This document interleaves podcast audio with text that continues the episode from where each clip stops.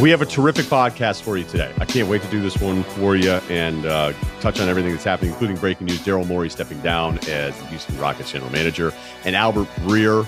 And we've got Bruce Feldman, too, on his new LSU book. So a ton going on. So let's get to it. Today's episode of the Ryen Russillo podcast on the Ringer Podcast Network is brought to you by State Farm. Getting great car and home insurance from State Farm at a surprisingly great rate. That's like drafting a player that becomes an all pro, the real deal. State Farm agents provide personalized service so you can customize your insurance to fit your needs like a GM putting together their very own roster you need a team that supports you. And State Farm's got a great one. In addition to agents, the award winning mobile app helps manage coverage, pay bills, file claims, and more. With a great price and even greater service, State Farm goes from strength to strength. I consolidated all of my stuff with State Farm, and I couldn't be happier. If you want to do some grown up stuff, just get on the phone with uh, State Farm and be like, hey, I want to be a grown up. How do we figure this out? Choose insurance that always brings us A game. When you want the real deal, like a good neighbor, State Farm is there. It's the Ryen Russillo podcast presented by FanDuel. The road to the NBA Finals starts now, and FanDuel is the best place to get in on the action. Right now, you can check out the new and improved Quick Bets, which are back and better than ever for the NBA playoffs and FanDuel. Find what you're looking for faster and easier with more props right at your fingertips. You can check out live bets like three minute markets and exclusive live bets like quarter player props player assist combos, and more. So download the app today and bet with FanDuel, official partner of the NBA. The Ringer is committed to responsible gaming, so please visit rg-help.com to learn more about the resources and helplines available and listen to the end of the episode for additional details. Must be 21 and older. 18 plus in DC and present in select states. Gambling problem? Call 1-800-GAMBLER or visit rg-help.com. This episode is brought to you by Bai. It's Wonder Water. So I was wondering what made Bai so great. And it's actually pretty simple. Bai has antioxidants, electrolytes, and no artificial sweeteners. And the flavors are delicious. For me, it has to be Bai Zambia Bing Cherry. So for flavorful hydration, choose Bai. It's Wonder Water. Learn more about Bai and discover all of the exotic, bold flavors at drinkbai.com.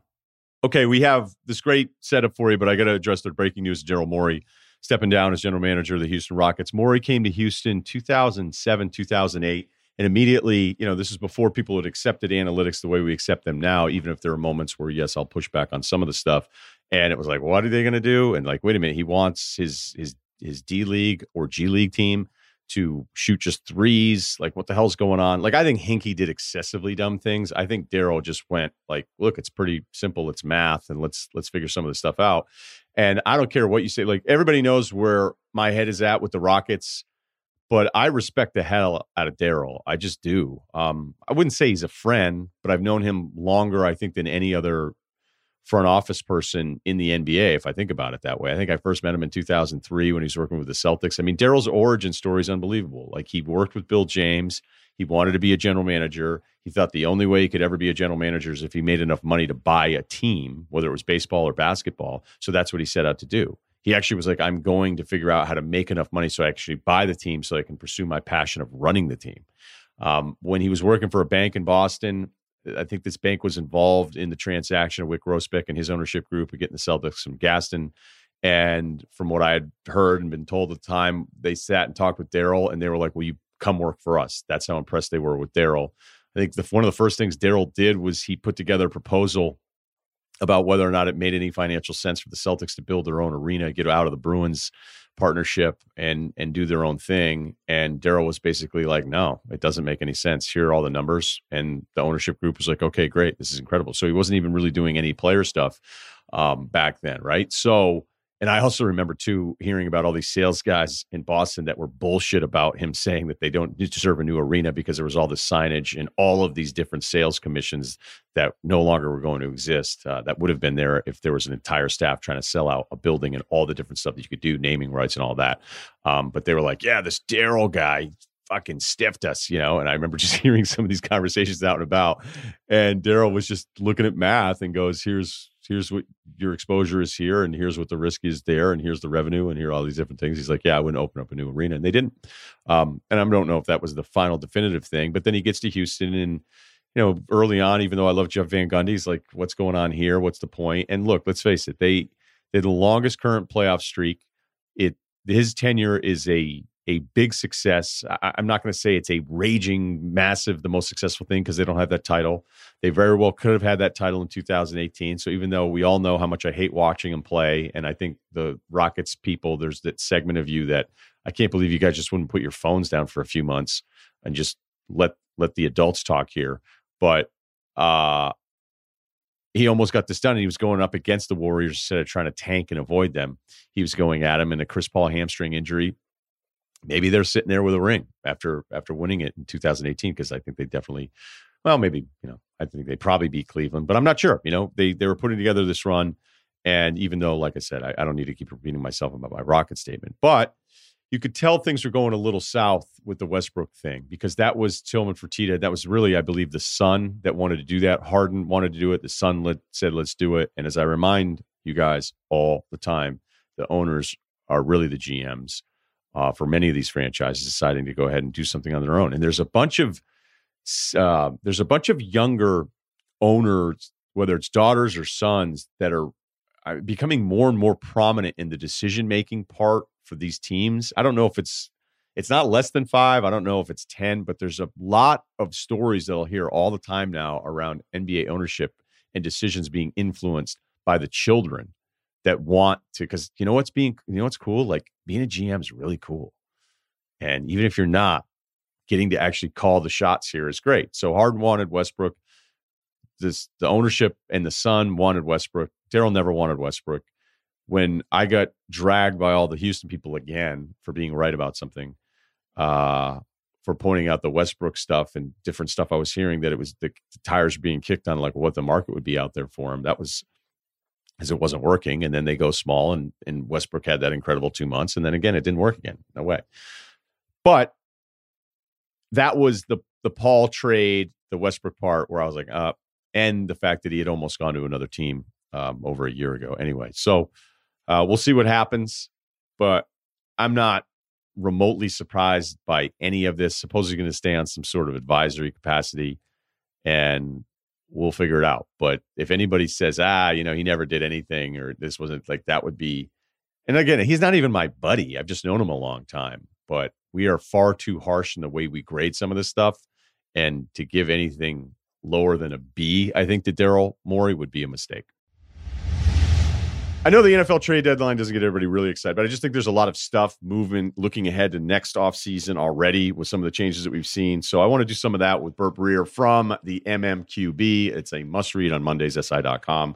So I normally would never want to start with the Jets here, but I, I, think there's a lot of interesting Jets parts of this. First of all, yep. Le'Veon Bell's out. It was a stupid signing at the time. Maccagnan, when you go through his run at the Jets, it is impressively bad. I was doing it this morning and I couldn't believe how many mid round picks, like forget not making the team. They never played anywhere else. Not all of them, but too many.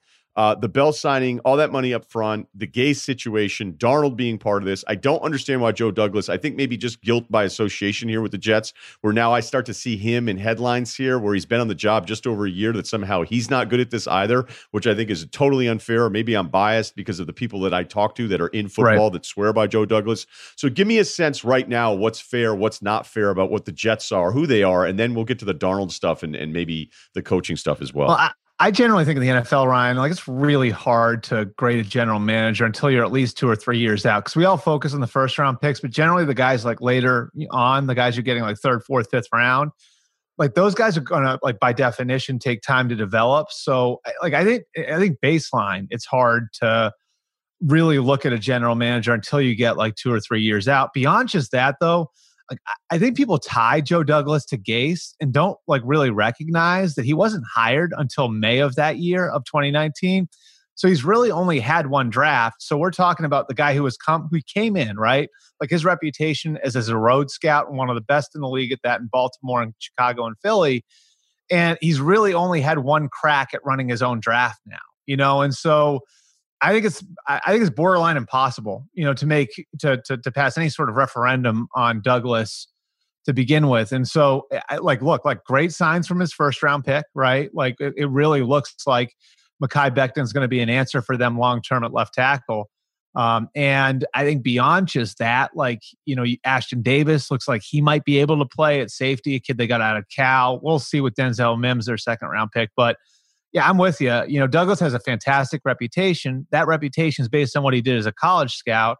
And we just don't have a ton to go off of yet on how he's done in that area for the Jets. So what I really like too is is the price on quarterbacks. I mean, the price on quarterbacks, whether you're a vet coming off of a down year, whether it's Cam, look, one million base, there's there's yep. incentive stuff that can take that to a nice number, but it's certainly not going market rate. We'll get to Cam a little bit later. Andy Dalton, he was just healthy, yep. I guess, so he gets three million. He gets more than Cam, but people are off these guys so fast that Darnold, who I'm telling you, uh, you probably hear this too people swear by his talent still. Like people are not writing yeah. him off as much as it seems like every Sunday everybody wants to write him off. What would the going price be for him, especially if you're looking at a Jets team who could have to make a decision on Trevor Lawrence, who they obviously would take if they end up with the one, number one pick? So I, I, yeah, I asked around about that, Ryen, um, on Monday and Tuesday after Adam had the story on Sunday on it, and so just sort of curious and like like you said, like the people I talk to all still believe in the talent there, the kid too. Like that's part of it also. Like they really believe in the the, the person. Um, but he, I, I, think because he comes from USC and he's an Orange County kid, people looked at him as like this finished product when he wasn't that at all. Like he was a little closer to being like Pat Mahomes than he was Carson Palmer coming out of college. He still needed to be developed. Um, so you know, like the teams that I talked to on Monday and Tuesday said you know, low end, the low end I got was like a Josh Rosen type of deal where, you know, Arizona got a second and a fifth for him. Um, high end, I, you know, a couple people said to me, maybe like a team like Pittsburgh that looks forward and says, well, you know, how are we going to answer our long term quarterback question? Looks at it and says, you know what? It's worth like flipping the 25th pick in the draft or whatever it is to go and bring Sam Darnold in potentially as a successor to Ben Roethlisberger. And that makes sense to me. You know, I mean, like, I don't know. What do you think? Like, I like uh, the idea that Pittsburgh could have Sam Darnold under contract for two years, 21 and 22, with Roethlisberger still on the roster, and then eventually have him take over. That makes all the sense in the world to me, doesn't it? I mean, I, I correct me if I'm wrong. I think that that's a pretty logical thing for a team like that to do especially when you look at some of the quarterbacks that are taken in the 20s. And I, look, Pittsburgh's smarter than other teams, but we've both seen teams over the years go, ah, you know, we have to adjust the position. And then they just take somebody. Like they take yeah. the fourth guy that's available. We're like, oh, we needed a quarterback. And, you know, we evaluate it. We like him. Look, I'm not trying to pretend like they, no one knows anything about the quarterback and then just go ahead and take him. But I would think with the disaster that is the Jets, unless you think Darnold's just damaged permanently by all this stuff, you would like the evaluation and going, okay, well, we know what's wrong, but we actually like some of the things that he's done, and he's already played in the league now for a little while. So why not use something in the twenties there? Um, I, I'm I'm with you now. Maybe it's just because I'm out in Los Angeles and I'm around too many USC guys that still keep telling me he's fine. Um, but would you say that it does feel different as opposed to other quarterbacks, their first round picks that don't look like they're going to work out? I guess the way I'm asking it is it still feels to be more positive around Darnold than other guys that right. look like it's just not working out as a first rounder. Is that, and, that's how it feels? I think part of it too, Ryen, is probably just you know what you said off the top about the Jet situation and how bad that's been. I mean, you're going to be more willing to give a guy a pass when you look at you know who he's been throwing to, how the Le'Veon Bell signing worked out, the guys that have been protecting him. Um, I mean, that's been a really bad situation over the last three years, and so it's a lot easier to look at him and say, could this be Steve Young in the 80s with the Buccaneers? You know what I mean? Like, and I, and I know that's turning the clock way back. But if you're San Francisco and you get to the end of this year, let's say, and you're like, maybe we go forward with Jimmy, maybe not, but we want to bring in some competition for him. I mean, maybe a team like that looks back in its history and says, that's what we did in like 1987 or whatever it was when we traded for Steve Young. And it turns out Steve Young was just a product of a bad situation in Tampa. That's why that didn't work out. And we'll get him in a better situation and then we'll see how that plays out. So, I mean, to me, I think that's such a huge piece of this, too. It's not like he had the situation Lamar Jackson had in Baltimore. It's not like he had the situation Pat Mahomes had in Kansas City. The fact that he's in a terrible situation the last three years, I think, would lead a lot of people to believe, you know, absolutely, there's a reason why this hasn't worked out. The reason why it may not work out for Darnold with the Jets too is because of what we just said there with Trevor yeah. Lawrence. Because you had a piece in your mailbag about this, and it's it's a no brainer to take Lawrence number one, whoever ends up with that pick. But there's been a lot of push, whether it's out of Houston. Uh, you mentioned Dabo. If he went to the NFL, he'd be a terrible fit in New York City. I couldn't agree more. And mm-hmm. I think Dabo is somebody if you really think about his story, taking over for Bowden in 2008, no one. He might not even. He probably was the only person that thought that he was going to succeed. I said the receivers coach, wasn't he? Uh, dudes laughed. Dudes are like, Dabo's yeah. the head. Dabo's only 50, by the way. So that means he was, what, 37, 38 when he yeah. took over. And I remember, you know, maybe it was just the SEC guys at ESPN just rolling their eyes, but they're like, Dabo's the head coach. And it was like, I wonder who's going to get that Clemson gig. You know, it could be, it could be mm-hmm. something. And now we're talking about somebody that's been in four of the last five title games. So I'm going to ask you this because I know you like college football as much as I do. Um, would you rather be somebody who's like a 20 to 30 year legend on a campus or see if your stuff works on Sunday? So I think that this is a you know, it's a very interesting question because the NFL has had its eyes on some college guys over the last few years. And give me Lincoln some of those Ri- names, like well, Lincoln, Lincoln Riley and Ryan Day are two that like I know the NFL like the NFL goes to those guys for answers. Like NFL coaches consult with those guys on how do I do this? How do I do that? Like with the COVID stuff, those two guys were getting phone calls, you know? So like the NFL's had their eyes on guys like that. Matt Campbell's another name at Iowa State who's circulated a little bit through. And I think Matt Rhule's success in Carolina, at least, you know, how he's done so far, I think that's going to, you know, pique the interest of NFL teams when they're looking where to look um, in December and January. Yeah, I, it's a tough call with Dabo because I think one of the things that goes through the minds of a lot of those guys is, well, I've established myself at the level, you know, like look at Nick Saban, for example, right? So he wanted to take a shot at the NFL, but he also knew if it doesn't work out, colleges are going to be lining up for me, right? Like, so you can take that shot and you still have it backstop. Like, if Dabo Swinney went to, say, Jacksonville and three years late three years later it doesn't work it's a disaster. Like how many schools would be lining up to to to, to hire him you know? So i think it's sort of I, I think in a way the best way i can put this i think for some guys it comes down to how connected they feel to the place that they're at.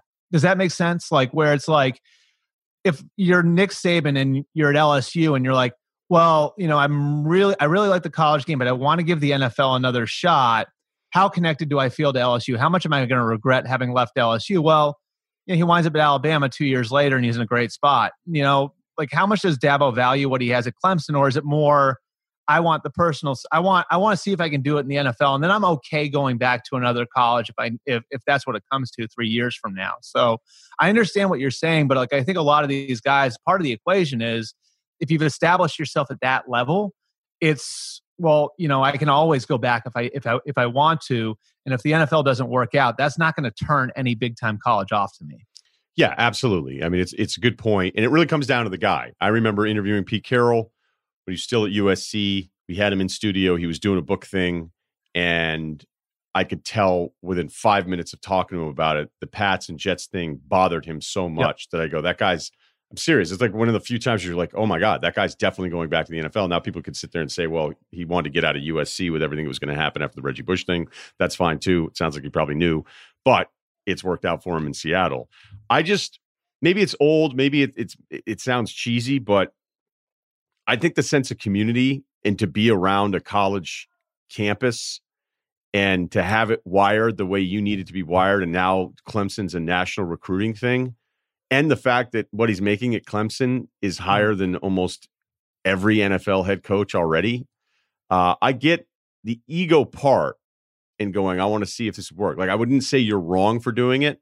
Yeah. But I wouldn't want to leave the current situation. And again, he's still only 50. And there are times with Dabo like drives me crazy with some of his quotes and you know yeah. all this stuff. But none of that really matters. The, the, the pie chart of does that matter? Like it would be a sliver compared to the success and the fact that he did something there that really no one thought he could do. And I'd have a hard time leaving that, knowing that, you know, my family, the community, yeah, it's a small town, but I don't see him necessarily wanting to be driving in and out of New York and New Jersey to be working with pros. Uh, and I think guys are just different the way they're wired with like, hey, I could just pick the best players and I like recruiting. I like talking to families. I like talking to moms and dads and and doing all that stuff. And it's real folksy down south where you know other guys are like I, I don't have to deal with any of these kids and mm-hmm. guys they're just different so what's interesting about that too and you bring that up like i think legacy can play into that also Um, and this is where I thought this is what was sort of interesting to me. I'd always heard like the one regret that Nick Saban had,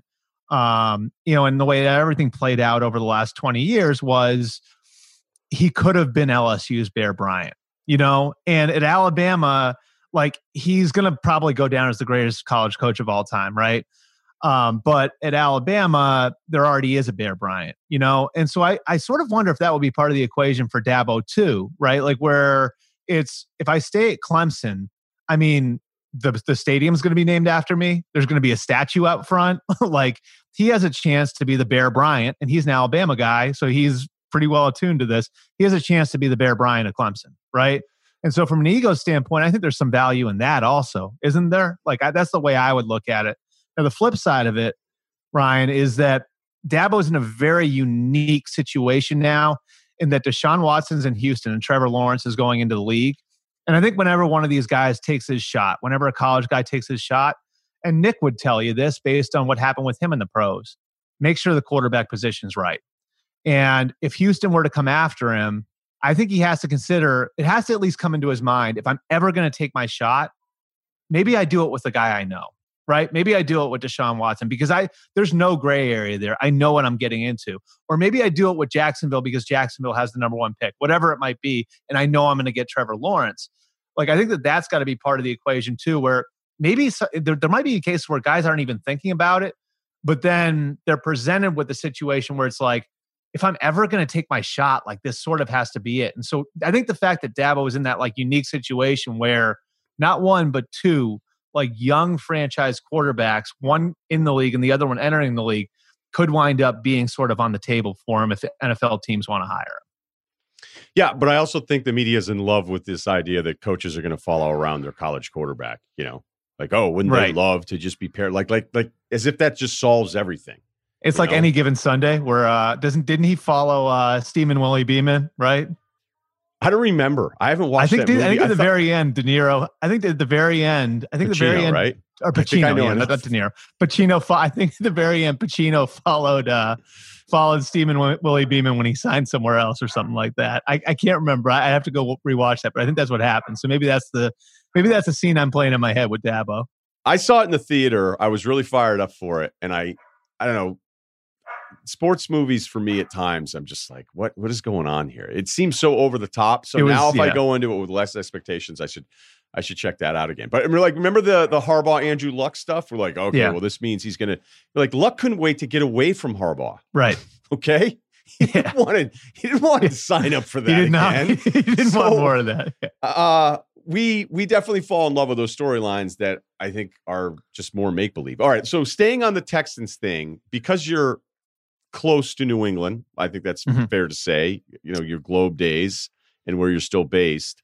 Um, Jack Easterby's with Houston. He's going to be the GM the rest of the way. Mm-hmm. But for those of us that knew his role in New England, he was the chaplain. So that sounds dismissive, and I don't mean to be dismissive, but give me more of an understanding, especially if you're Texans fans, sure. are like, wait, who's actually making the football decisions here? Because in Houston, everybody there already thinks he's just going to grab whatever Patriots people he can and put down there with Deshaun.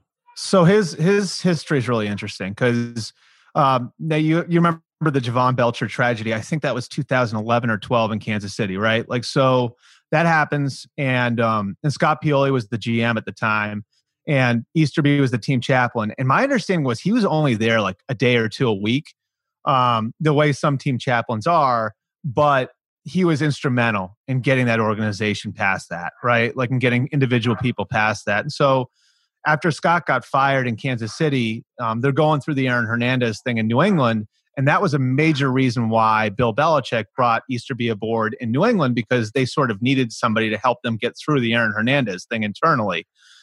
So, um, you know, they get out of that, they get past that. And then over time, Easterby's role really grew to the point where he was sort of in charge of grading scouts and grading coaches. And you know the weirdest thing about him, Ryen, is that you talk to people who are worked with him in New England, and they they all love him, but they were all sort of suspicious of him. Like, what's going on here? Like, how? Why is he in charge of kind of assessing the job that I'm doing, but he almost became like a quality control guy for Bill, like quality control over the coaches and scouts and the football operation. And then he hired an agent, which raised a lot of eyebrows all the way up to ownership in New England. And all right, like, what is this guy aspiring to do? Um, he was set to go to Indianapolis with Josh McDaniels in 2018 before that fell apart. And you know, then he winds in winds up in Houston a year later. They fire the GM, uh, Brian Gaine, that June. He tries to get Nick Caserio to come with him down there. Obviously, the Patriots block that, and so this is a guy who's been sort of, I guess, he, like like his job in New England. The the thing that ties like what he was in New England and Houston together is he's sort of been in charge of like maintaining the organizational culture and kind of being a backstop in the types of people they're bringing into the building and assessing the people they already have in the building. And so that's sort of the role that they had him in. And now he's risen all the way up to EVP of football ops. And um, yeah, I mean, I a lot of personnel people in the league like wouldn't trust him at this point after what's happened with you know with Brian Gaine, what happened with O'Brien. Like there are a lot of people that don't trust him. Um, but you know, clearly he has the ear of the owner. He's got a close relationship still with a lot of people in New England. I'll give you this too, Ryen. He's also got a very close relationship with Dabo Swinney from his time in the Carolinas. So it's just it's it's interesting to see kind of where this goes because he's not a football guy per se, but he's had designs on becoming a top football executive for a long time. It's kind of a crazy timeline, but it also yeah. shows you how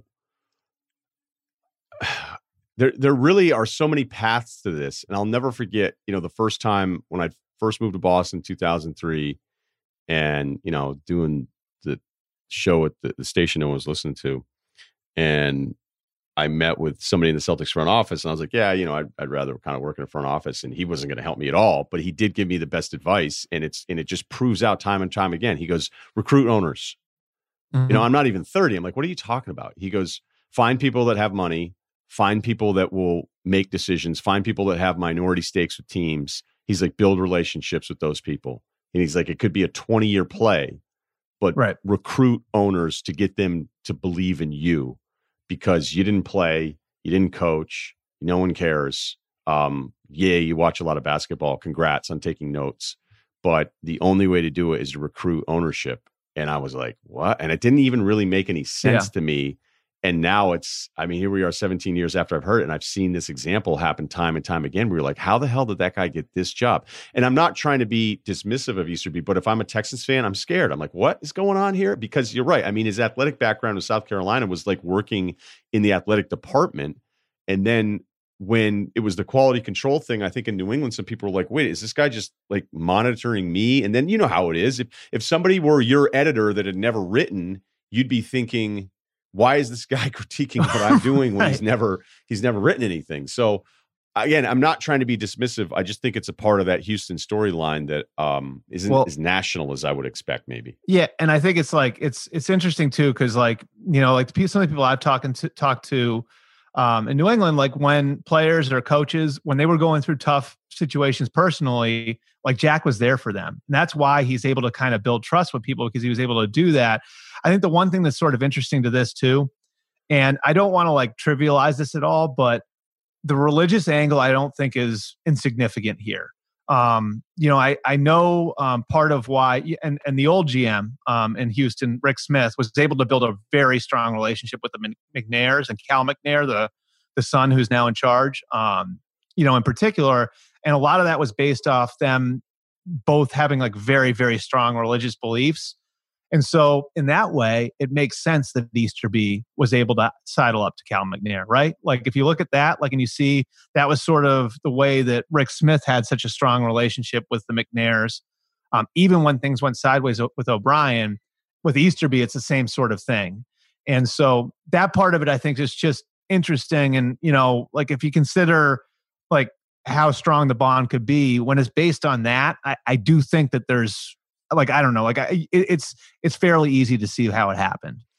Okay, so let's go back to New England. Cam, mm-hmm. long term, you mentioned the room loves him. Um, as long as he's healthy, I want to see how the whole year plays out, not just with his health but I, mm-hmm. I, think there are moments in that first month or so. It happens with young quarterbacks too, where everybody loves Herbert. I remember everybody loving Darnold. I remember everybody yep. thinking Daniel Jones was terrific. And then Bortles. there seems to be a bit of a correction. Bortles is another good one because yeah. at least went through the entire season. Cam's been around long enough that there isn't going to be some massive correction on it, but you can already see that New England uses him differently depending, you know, obviously the mm-hmm. Seattle situation was different than the Raiders situation.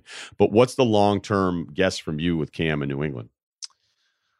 See, like I'm, I'm a little different in this that I would go to him early and try to get a deal done, just because I think it's sort of become a fait accompli that you're going to have to tag him um, after the year, especially now that it's. I think it's become somewhat apparent that he's going to have suitors. I mean, I, I think Dwayne Haskins getting benched in Washington actually has reverberations in this because you have Ron Rivera there, and if the the, the if if Washington doesn't have a you know an answer for 2021 at the position that's the easiest thing for them to do is to go and sign cam newton.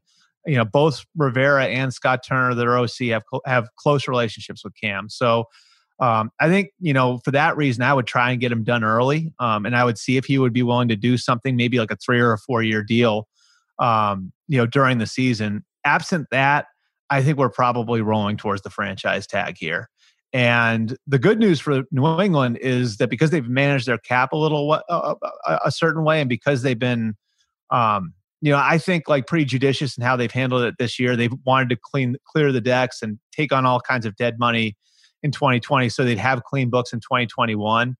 They can afford to do that, and um, you know, really to me, like you know, Ryen, the way I look at this, if I'm New England, is you know, low end. I think he can be to you what Alex Smith was to Kansas City where you know like yeah, they were they were fine with Alex as their quarterback, but they were constantly sort of looking, and then they eventually because you know it's sort of like being. I guess the best way to put this is sort of being on like a month to month lease is like you know you can get out of it when you need to, but if something nice comes on the market, we're going to go and strike on it, right? Like so, it's like you know with if you if you you had Alex Smith, that allowed you not to be pinned into a certain year where you go and get your young quarterback so now you got flexibility year to year. You find the right guy, Patrick Mahomes, you get aggressive and go and get him. I think the low end Cam can be that for New England, where you sign him for a few years and then you just give yourself time um, to find the next guy. So you're not pigeonholed into a single year. And being a pigeonholed into a single single year, like you referenced earlier, like that's how Christian Ponder winds up going 12th overall, right? Um, you know, and then you know eh, the, the high end, of course, is that he's MVP Cam again, and that for yeah. the next three or four or five years, you've got a great answer. But I think, you know, you look at the totality of the situation, and one way or the other, the Patriots are a lot better off having Cam for the next two or three years at least, and I think they're going to approach it that way. Okay, now other names because uh, Arthur Blank, after dismissing Quinn and um, Dimitroff, mm-hmm. basically say, "Hey, the next football guy and we know it's McKay right now, which, which, who's he again? It's another great story in how these front offices is like, yeah, yep. McKay doesn't really have anything to do with it. It's like actually now you're in charge, but yeah. they're going to bring somebody else in. Just a lesson out there, kids. If you have a job that you don't like, you could be in charge of everything. Six months later, uh, yeah. Is is Matt Ryan going to be available? I, I like. I, I think Arthur Blank's being forthright and that he wants to leave that up to the next head coach to the next general manager.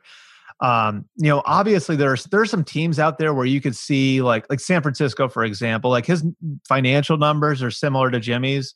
So if you know Kyle decided like, hey, you know, this isn't working out, and we need to find like a a veteran answer for the next few years.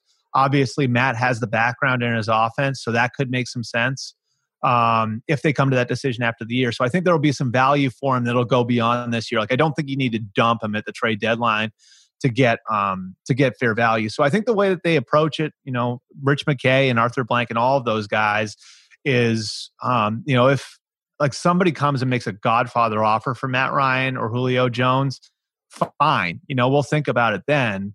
But as far as like conducting some sort of fire sale, we're going to make the job that we have more attractive if we have these pieces in place and we let the new GM and let the new coach kind of, you know, move those pieces around. Um, yeah, I think the job becomes less attractive if, you know, all of a sudden you're selling off for parts and and then, you know, you don't give the the the next coach, the next GM the flexibility of working with what you already have. Okay, two more things before I let you go. I mean, you've mm-hmm. mentioned Garoppolo here a few times, and we know that it was the contract that becomes a little bit more manageable. I think he's yep. on the books for 20 plus million the next couple of years, basically where the teams would have the chances to decide. Like, do you think he becomes available now? Because you keep mentioning it, and I'm just wondering. Yeah, they have him under contract for the next few years. I um, you know, I can tell you like the Brady thing in the spring was sort of interesting. Um, you know, the way it worked was uh basically Brady got word to them that like I would be willing to go here. And if you guys are interested, you're going to be at the top of my list. And so, you know, that sort of, you know, caused John Lynch, Kyle Shanahan, everybody in that organization to take a deep breath and say, okay, we need to consider this. So, you know, a handful of guys went and broke down Brady's tape um, over like a two or a three day period. And they all came back with the conclusion Brady can still really play. Like, like this would be a really good option. And then what they did was they turned around and they said, okay, like now let's go look at Jimmy's tape. And for them, it like reaffirmed a lot of the things that they thought about Jimmy. And so that's that was great for Jimmy that he got kind of that reaffirmation that I'm the guy again. But Ryen, like the thing for me is like if you were willing to open up that question, um, that tells me that maybe you're a little closer to looking at Jimmy Garoppolo, like say Vegas looks at Derek Carr, than you are Kansas, how Kansas City looks at Pat Mahomes. And so I think that that sort of becomes a if they wind up say 5 and 11 or 6 and 10 with all the injuries this year and if Jimmy shows that he can't like raise the team around him above the circumstances they're in then I think they're right back where they were in March when the Brady thing came up which is we're happy with what we, with who we have but we're willing to kind of look at the landscape out there. And if there is a better answer for us say that's Matt Ryan then that's something we're really going to consider. Okay final thing here. Mm-hmm. we know Dak with the injury. He makes his money this year. Um, his agent comes out and says he's going to be even better off. Which again, I mean, look, it's the agent. Um, yeah. But I don't know that he's wrong. Uh, and as I had said back in my podcast a year ago, and I think it finally like Dak turned down a huge number. I don't understand why so many people have a hard time processing, like, oh, Dallas is messing with Dak, or poor Dak didn't get his money because Dallas messed with him. Yeah. If Dak wants to bet on himself and turn down a hundred plus million guaranteed for an average annual salary that was under 40, but wasn't good enough for him because he thought he could make even more, which is great, which is fine. But then you have COVID and then you have this ankle yeah. injury. Like all of this is like the grown-ups talking go okay you turned it down and then you got hurt but there's still a chance you're going to get all this money and maybe even more. So as much as it sucks to see him upset which i totally get and him crying coming off the field and his teammates caring that much i think it's a completely separate thing from the reality of it could still work out but he's still the guy that turned down this massive extension that wasn't exactly an insult. Yeah it sucks for dak. Like i like i think we all like I mean, look, like that's separate from the financial situation. We all felt awful, of you course, know, like watching that. Saying, uh, right. like, that that that goes without saying. Like I'm with you. Like I, like he's not like. There's like good examples of guys getting screwed in the franchise tag if you look for them, right? Like Henry Melton's a great example. Now nobody remembers that name anymore, but he had a great year for the Bears in like 2011. Looked like he was, he was like playing the Warren Sapp role in that Tampa 2 defense for them, and tore his ACL the next summer and wound up like making like five million dollars total after that year for the rest of his career. That sucks, right? Like that, that's a tough situation. This is like Dallas is going to be backed into a corner where they're going to have to tag him again at 37 million. And so like I think um, he could make um, two years of the franchise because the next franchise is at like 50 and then right. he could end up getting the 100 plus million guaranteed and maybe everything's better off and financially the cap and they know what's going on with the new tv deal. Like he yeah. could crush this. I mean it's unbelievable. Like if you look at the leverage he has right? So here are the scenarios. Either he is a free agent this year which i don't think is going to happen but either he's a free agent this year or he gets tagged at 37 and then after being tagged at 37 he's either a free agent in 2022 at 28 years old or he's got a long term deal or he's making $54 million on the franchise tag. It's, I, he's got a he's got a crap load of leverage, and um, you know I, I talked to Stephen Jones about this last night, and I can give you the direct quote. Um, I asked him like, "Does this change anything?" His answer was, "Doesn't change anything. We're all in on trying to get it done. Does not change a thing." And I think if you read between the lines, the way the Cowboys are going to approach this, they've got a ton of big contracts Zeke Elliott, Zach Martin, Jaylon Smith, Demarcus Lawrence, go on and on and on, right? And the cap is likely going to come down next year. Because the tag is what it is, it's a lump sum. like that gives Dak even more leverage, right? Like, so the Cowboys know Dak's going to be their quarterback in 2021. They're going to want to avoid having him on their books at 37 million. So, with everything else that's going to go into their salary cap next year and the salary cap being lower, the Cowboys are going to be super motivated um, when we get to January and February and March to get something done so they can plan the rest of their offseason accordingly and they don't have to dump veteran players to make it work. So I think Dak is still in a tremendous, tremendous position. Now, all of this is obviously contingent on how he comes back from the injury. Does he have infections? All of that different stuff. But just from a, like a contractual leverage um, standpoint, no one should be shedding a tear for Dak Prescott whatsoever. This was incredible stuff, man. Um, you got to check out his work again every Monday. The MMQB and Albert Breer, and making sure I get it right. It's annoying Buckeye. It's at annoying Buckeye fan, I believe, is the handle. Uh, yeah, some at, some people have been some people have been begging me to set up a second second account. So maybe I maybe I gotta look at that and you I can use that handle. it's funny because I'm like, God, I love this guy so much, and then it'll be like a couple Saturdays where I go, Oh, he's so mad. About yeah, Ohio look State. out, look out, Ryen. We're nine days away now. oh, I know. I'm ready. I'm ready. All right, it is at Albert Breer. That's two E's. Thanks, man. All right, thanks, Ryen. Hey, Daryl Morey out. We'll get to that breaking news of Brian Windhorst. But first, what if a quarterback completed four out of five of his passes or a point guard hit four out of five of his shots behind the arc? Well, now when you're hiring, you can play at that level because four out of five employers who post on ZipRecruiter get a quality candidate within the first day.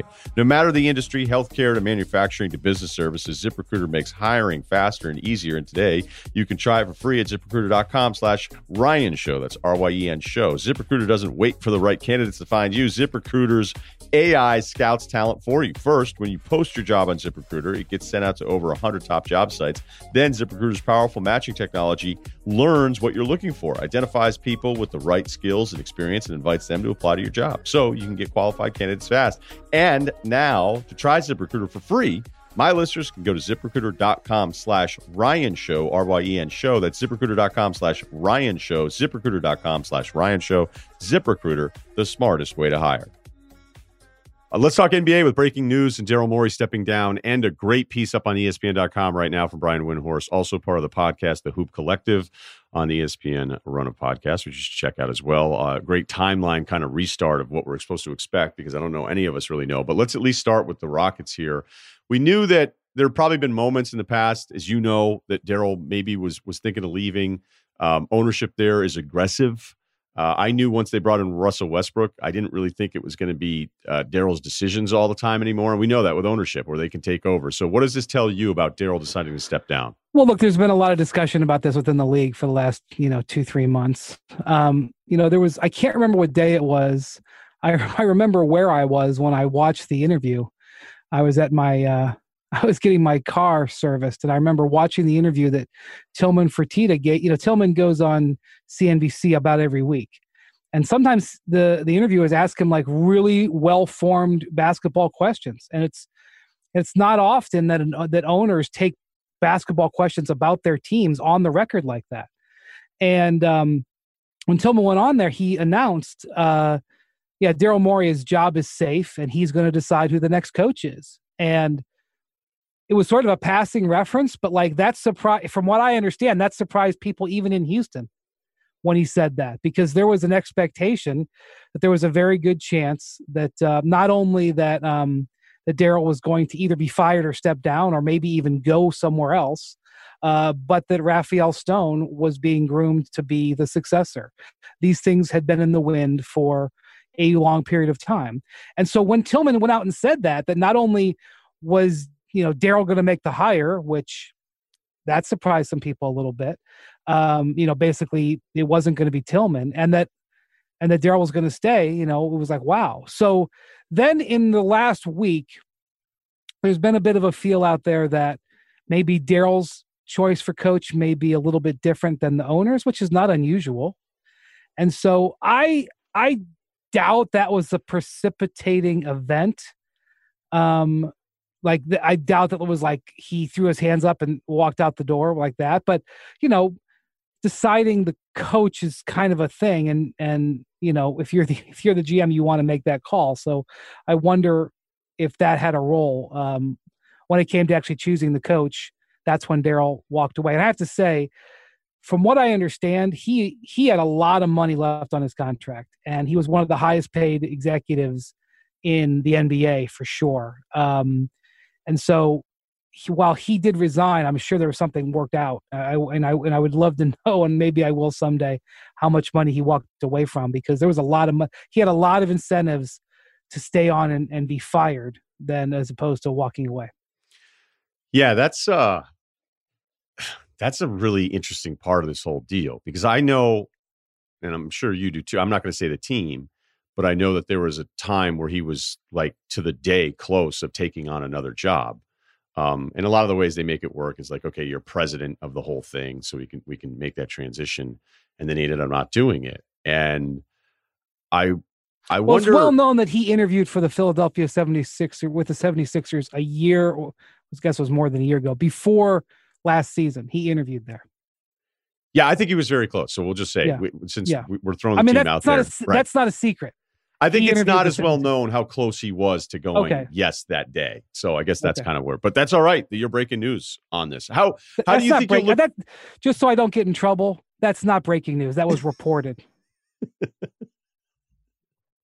He's an I'll probably, get in, I'll probably get in trouble anyway. Probably too late on that. Uh, how then do you look at this Rockets job? Like, what you know? What I would love to do? I would love to know what the coach, like whoever it is in the GM, do they sit down with James Harden and go, "Hey, what do you want to do, man?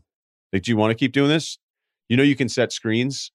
You know, you can do that, right? You know, like when the ball isn't in your hands, you can still do stuff. Do you want to do any of that stuff, or you just want to take a million shots and put up absurd numbers and and just kind of keep it moving. Like I, I, don't know what the answer would be there from Harden, and I don't know if he would give you the answer you want to hear and believe it, or if he would just say, "Nah, you know, I'm good, man."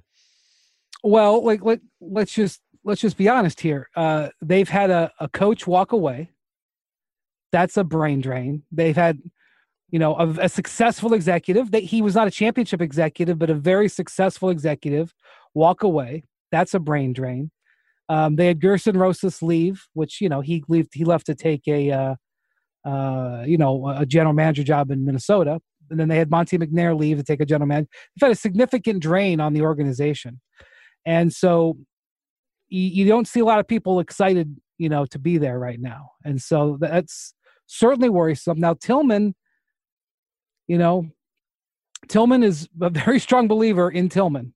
Um, and uh, he probably has full confidence that um, he will make the decisions that will make things run correctly because he's run 500 restaurants and five casinos or whatever brilliantly and um, a lot of owners feel that way uh, some of them are right many of them are wrong.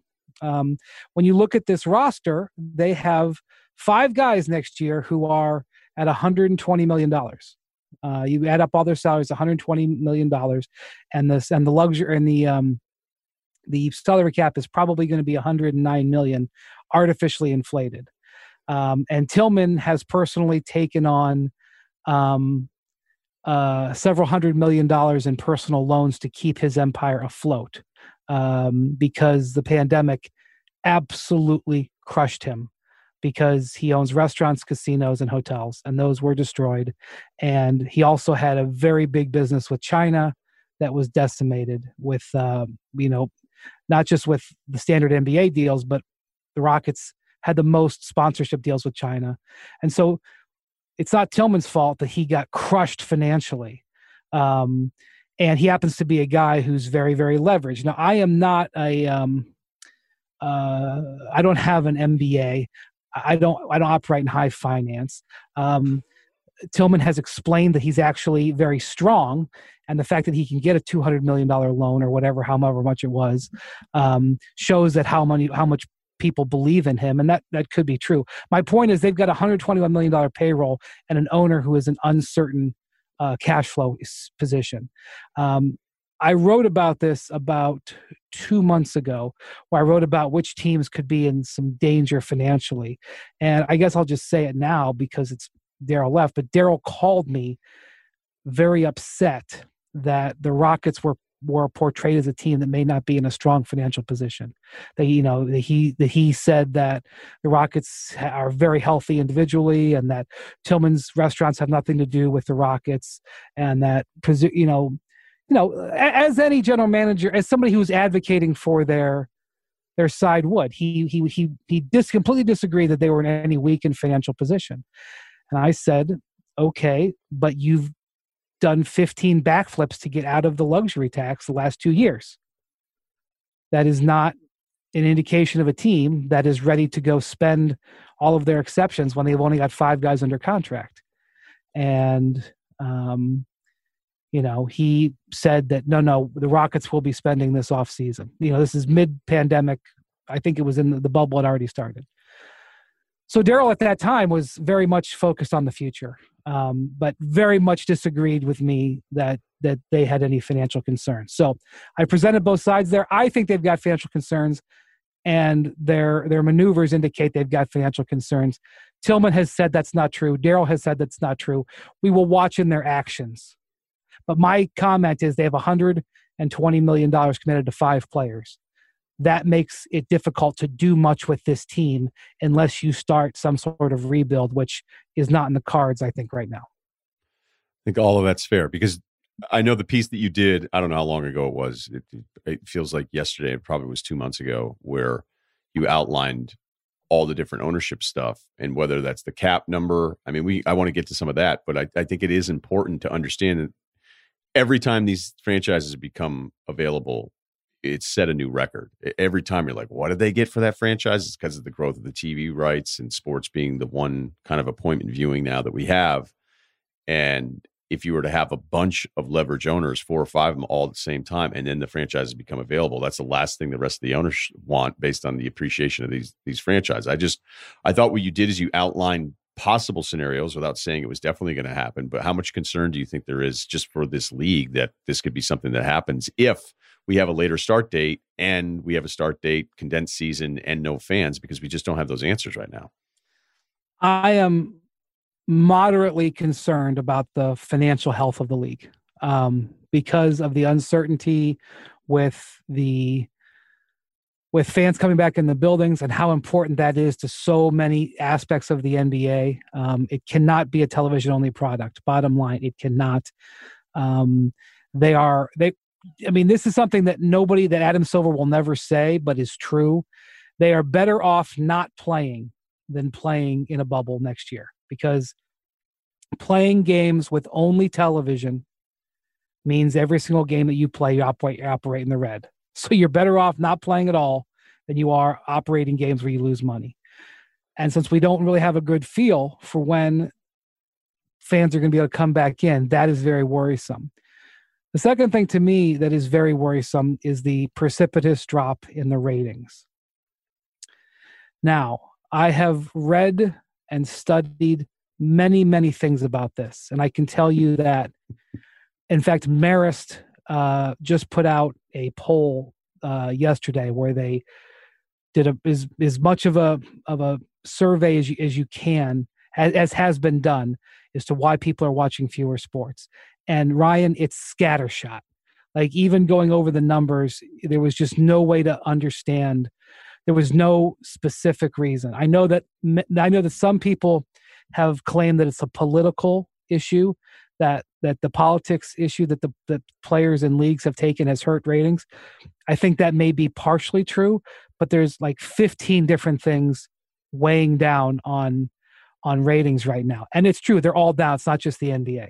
But it is foolhardy to look at the drop in viewership over the last few years, stick your head in the sand and say, "Oh, it's just a one-off because of the pandemic. It's just a one-off because an election uh, year. It's in the it's right. in the fall." Right. That's and and let me tell you something. The guys who run this league and the women who run this league, they didn't get to their positions of power by being foolhardy, by sticking their head in the sand. So, I am, I am very cons- I am concerned to very concerned about the short term financial health of the NBA. And I also am very concerned on this one that I don't think that the players as a whole, there are certain players, their eyes are wide open on this. I don't think the players as a whole have any idea what sort of financial hurricane is coming at them for next season. And I think there's a number of reasons why that is. One is because they have just gone through this bubble where the tax, it's been so mentally and physically taxing that they can't even worry about that. Two, I think it's complicated. And three, I think it's because for the last seven or eight years, the NBA has been living in a world where there is an ocean of money pouring in every year. It's like, well, this is a record increase. This is a record increase. Your average player has gone from making, you know, five or six million to 10 million. The average player salary in the NBA has jumped from like 5.7 to 10 million in the within the last five years. Um, before uh, 2016, there had been two players, two in the history of the league who earned over $30 million in a year, Jordan and Kobe. And this last year, I think there were 17 or 18, or maybe even more. Uh, so there's been all this money pouring in. All of these players. I mean, certain some guys have been around a long time and remember when things were a little bit rough around the Great Recession. But for the most part, these guys have lived in a world where every year it's just been more money, more money, more money. And I think it it make it it can make you not worry as much about that cash flow. Well, that cash flow is not. It's going to be the opposite. It's going to be how to manage the money that's going out the door. And so I know that that I know that you probably listen to this podcast and you'd rather be like, well, are they going to trade James Harden, or or is uh you know what, where's Giannis going to go? And I understand that that's what the average fan wants, but I'm just I'm just telling you from where I sit, who live this league every single day. That's uh that's a a real thing that I'm watching right now. Okay, so your piece that's up now here it's a lot like trying to figure out the restart. like, hey, this is what's being talked about. Yeah. What do you think is realistic about an actual start date that has been sh- like it was an imaginary start date that's already been pushed back? It feels like three times. Yeah. So I, I can't emphasize this enough. Forget about the Olympics. Forget about the All Star game forget about the calendar, you know, trying to get back on schedule for 21 22. Forget about, you know, not doing back to backs or back to back to backs or player rest, whatever. I'm not saying that stuff doesn't matter. I'm saying take all of that and draw a giant black line on your paper, three inches thick. The only thing that the league is focused on right now is being able to play games with with the fans in the buildings. Because if the fans can't get in the buildings, like I said, they cannot run a, a, an economically viable league. There may be a couple of teams who could do it. The Lakers' local television revenue is so huge that the Lakers could probably do it. But the league itself cannot function without getting some fans in the building, some revenue streams in the building. And so when you think about the start date, the start date is when can you do that? Now, in Florida today, I mean, I'm fairly certain the Miami Heat could open their doors and let's say, let's have 15,000. Let's go, everybody. In California, where the majority of the money of this NBA flows out of, you can't do that. The, the Golden State War, you know, you've heard this number, and I've reported it many times. Adam Silver has said it. You've heard this number about 40% of league revenues come from the arena. Um, for the Golden State Warriors, it's like over 60%. I think it's around 70%. And the Golden State Warriors are a cash spigot that feeds a lot of other teams in this league. And if they cannot get people into the Chase Center, they cannot play. So that's the that's the question.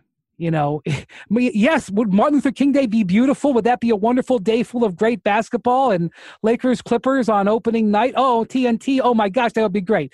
If they can't do you know have the testing or have the the local numbers be at the point where the where the leader where the where the politicians and the scientists and the health people are going to let people in the building it ain't happening on on uh, on martin luther king day. So i don't have a crystal ball that will tell you when testing is going to be available because the testing has got to be reliable the testing has got to be available and the testing has got to be economical it can't cost $150 per test.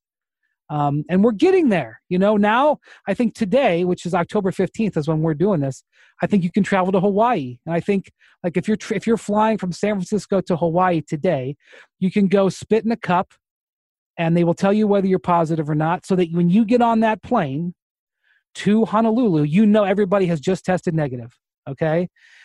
That is what they're hoping to get. And by January, Ryen, they may be there.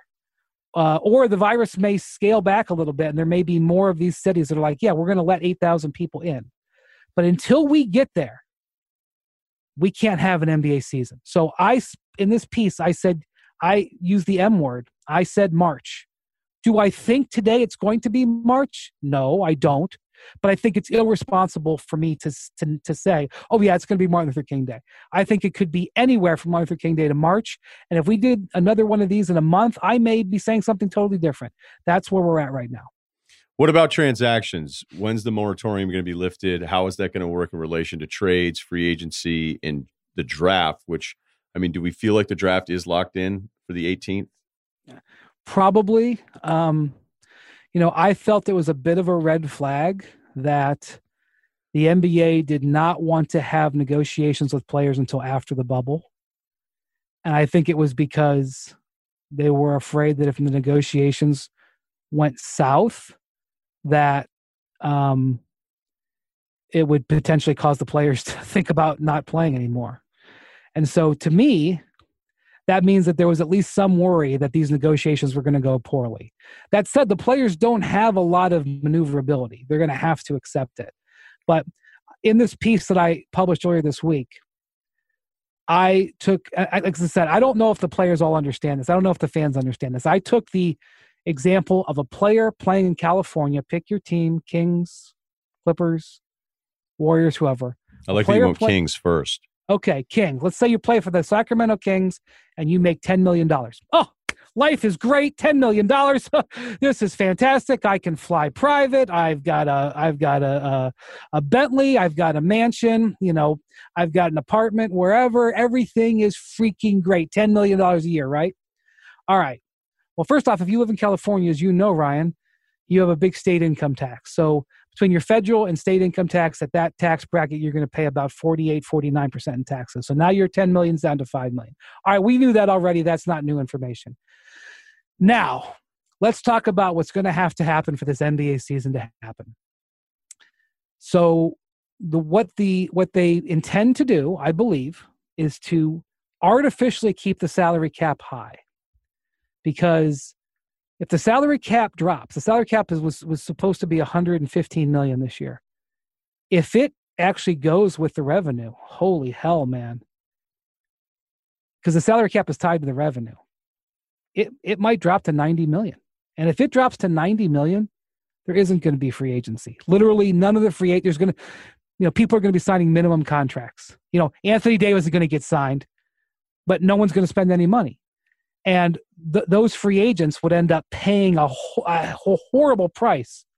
It would be terrible luck. So what they're going to probably do is they're going to keep the salary cap artificially high at 109 million. We're going to pretend that that money is there. And to make the books balance so what i mean by the books balance is the nba owners get 50% of the revenue and the players get 50% of the revenue. To make the books balance they're going to take money from every nba player and which they already do, but it's going to be more. Right. So it could be up to 30%. okay. So remember our $10 million player? Yeah. Who has now his 5 million after taxes? Now I'm going to tell him that his paychecks starting November 15th, which is when the next league year starts, they're going to be 30% less. Okay. Uh, and um, by the way, you got to pay your agent, which is up to 4%. We're all of a sudden down to that 30 million. We're all of a sudden down to 1.6 million. Now, again, I'm not asking you to lay awake tonight and look at your ceiling and have tears roll down your eyes. But when you are when you are going to be expected to pass this in front of the players, when they understand this, um, these finances, it's going to be a little bit of a shock and awe moment. And to explain to again explain this, you mentioned how they hold out the you know if you have a mortgage. Um, I know this is the way I do it. I don't know if everybody does it this way. I think this is common. You have your taxes added every month to your mortgage payment, and the bank for you holds that money aside. And then twice a year, when your taxes are due, your taxes get paid. and it's an escrow account essentially and and it's sort of a, a way so that every six months you don't have an issue about paying your taxes uh, it sort of uh, you know takes care of you and maybe some periods in fact i just i got lucky this week i just got a check from my bank for $80 um, I had I, oh, I, had eighty dollars extra in my escrow account for my taxes. Right? Okay. Um, so this is essentially what the players and the owners have done for years. Uh, they're they're guaranteed 50-50, but nobody knows 100% for sure what the money's going to come in. So they hold the players' money 10% of their paychecks in an escrow account. And if we get to the end of the year and it all balances out, the players get that 10% back. In recent years, Ryen, the, the business has been so good that it's exceeded expectations. There have been a couple years where the players not only got the 10% back, they got a check for like three or 400,000 because the owners had too much money. All right. So now, again, potentially 30% of that is going to have to be held aside because of they're afraid of what the what's going to do. And I just think that getting all of that, because I know your question was about, are we going to have trades? Which I think is the average fan's question. Well, we're going to have trades when they agree to a, to a, to a deal for next season, but they're going to have to go over that whole thing that I just did uh, and one of the things that the players are going to say is 30%. Whoa, whoa, whoa, whoa, whoa. That's crazy. You're not taking 30% of my pay. How about you take 15% of my pay and I'll write you an IOU for next year and I'll give you another 15% next year um, because uh, I think next year is going to be fine. The pandemic's going to be over. We're going to be nice and healthy, and maybe you know we, I don't have to take thirty percent less and the teams are going to be like guys we don't have any we don't have season ticket holders we can get money from. We don't have anybody coming into this building. We need your 30% just to operate the freaking team for the next year. And so how that gets figured out and by the way both sides think it'll get figured out but how that gets figured out over the next couple of weeks will determine whether or not we're going to be able to get trades before the draft. My expectation is yes that by sometime in november we will have a a league schedule. You know, we will start on X date. Hopefully, yes, trades will now be allowed, and you guys can all these trades. Nothing's happened since February. We're going to see some deals start popping, um, but assuming that's going to be that way, I'm not in the assumption camp just yet. That's Brian Windhorst. You can follow him at Windhorst ESPN, and you can check out uh, their NBA Finals reaction. Did LeBron FaceTime you from the locker room, Brian? you know, I haven't talked to LeBron in um, I have not spoken to LeBron face to face in the in the year 2020. How'd you feel about it? Not not talking. I know I know you're probably over. Oh, I don't care about that. Yeah. Um, you know, I uh I was happy for the Lakers because uh they've been through a lot and um and uh they played great. Uh they were a worthy champion and they raised their games. Rondo KCP, Caruso. Um, I happen to think Frank Vogel's a great guy. I was happy to see him on a personal level have success. Um, you know, LeBron put some skin in the game to go to Lakers, although the risk was relatively low. Um, so I was I thought they were worthy champion. Um, I, I do not find this particular title as compelling as what happened in Miami or Cleveland. Um, that's my personal opinion. Um, different people can disagree. I mean, essentially, this is the cyclical nature of the Lakers. Every 10 years or so, they get a superstar or two and they win a championship. It has been happening for 40 years. Um, the the way they've gotten those guys has been different. Um, some of them they've gone out and found, like Kobe. Some of them have forced their way to LA.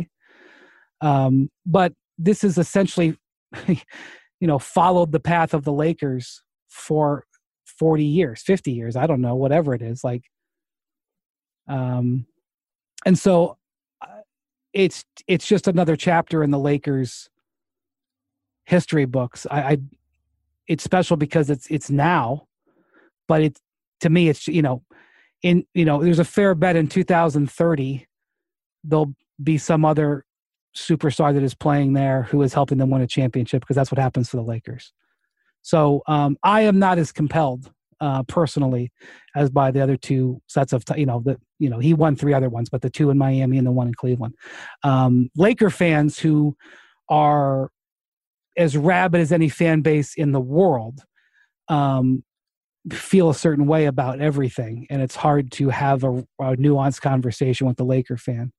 But um, I certainly say to them, it's been a, a dry spell for you guys, and uh, yes, people doubted the t- this team this year. Uh, but it wasn't like they thought they would win six games. I mean, yeah, that's what it's turning into. I mean, I, I guess somebody sent me one media member who said they weren't going to make the playoffs. I was like, all right, well, that's ridiculous. But I, I just felt like, for me, I personally battled with the coin toss between them and the Clippers all season long. I mean, for a year, that's what I did internally, watching him going, try to get this right, try to get this right. And I would change my mind all the time. So yeah, I, I know LeBron because he has, as I've said before, access to hate in a way that no modern athlete or no previous athlete has ever had before. He has more access to criticism of him than any athlete we've ever seen. Um, he, like a lot of us, you know, a hundred nice things, one bad thing, and the one bad thing stays with you, and the and the bad things stay with him in a way that I was like, this was so think, rehearsed. I just checked my LeBron respect meter. I think that the respect for LeBron's pretty high. I think it's pretty. That's high. what I think. Yeah, I mean he's, but you know, it's hard to tell the other person, as I say all the time. Hey, don't. Why do you care? And it's like, okay, but you're not me. Like, and, yeah, and that's clearly he cares. fine. I mean, Michael Jordan used his Hall of Fame speech to rip his high school coach who cut him when he was 14 and was short. He was short. You know what I mean? well, like that whole the last dance. My favorite lesson in that is three guys get a lot taller later on in life: Jordan, Pippen, and Rodman. I'm just saying, like, who cares what the circumstances were? Like the guy is going into the Hall of Fame. There is nobody who is who is a rational thinker who knows anything about whether a basketball is blown up with air or stuffed with feathers who would argue that Michael Jordan isn't the greatest of all time. And he is still he's still not over being cut. So there are certain people who are part of their personality. And I don't think LeBron is that competitive as Jordan was, but you know, it, it's certainly related. Like I have always thought it was amazing. Many guys who are great three point shooters are also great golfers. Steph Curry, Ray Allen, mm-hmm. you know, I don't know. There's more that I'm forgetting right now, but there's something in connection with the brain about repetitive motion of the of the of the shot. Steve Kerr, I think, is a pretty good player, for example. There's something with the repetitive motion of the shot that equals the repetitive motion of the golf swing, and it connects the two of them. You could probably do a study. There's something with uh, athletes who compete at an extraordinarily high level who have this vein of com- super preposterous competitiveness within them. There's a relation there. So LeBron can sit there and say, Give me my respect, and can be both like being super alpha male and also people out there in the world listening can roll their eyes. both of those things can be reasonable responses. Sounds good. Thanks, Brian. Appreciate it, man. Thanks, Ryen. Take care. Now it's time for our State Farm surprisingly great segment of the week. Getting great car and home insurance from State Farm at a surprisingly great rate. That's like Chase Claypool of the Steelers lighting your secondary up for four touchdowns. One was rushing, but we'll talk about the Steelers wide receiver in a moment.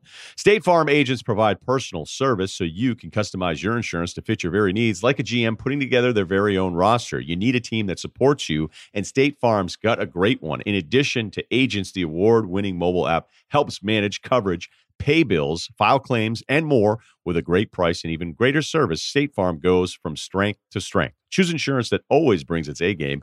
When you want the real deal, like a good neighbor, State Farm is there. Our surprisingly great player from last week was Chase Claypool out of Notre Dame, big number 11. Uh, he was terrific at Notre Dame. You heard us talking him up all fall but even this is ridiculous. Drafted 49th overall by the Steelers because the Steelers do what? Just draft great receivers out of the second round. He's their leading receiver right now, ahead of even Juju Smith. We had Booger McFarland on who said, no, no, Chase is the one. Like he's a real one. And if you go back to the draft, you're like, how did he go so late? Well, the scouting report said will struggle to separate. His play speed doesn't match workout speed, not a great route runner, not a quick twitch guy. Well, he's 240 and 6'4, so maybe not as quick as you'd want some of those elite outside guys, but he was driven. He could have had five touchdowns. He got called for a ridiculous pass interference. So Chase Claypool off to an incredible start with the Steelers. Like a good neighbor, State Farm is there. Okay, we love talking college football. This guy from Fox and The Athletic, it's Bruce Feldman. He has a new book out called Flip the Script on Coach O and the LSU Tigers. Uh, it's coming out October 27th, the forward by The Rock uh, from Coach O's Miami days with him as well. So let's get to it. Uh, you've known Coach O a long time. The origin of his story, though, is is definitely one I, I don't know that people always remember, but he ends up down in Miami, and it was just wild. Um, and he ends up leaving. So let's start there. How wild was it? And ultimately, we'll get to the next part of Coach O, where it looks like none of this stuff is actually going to work out for him.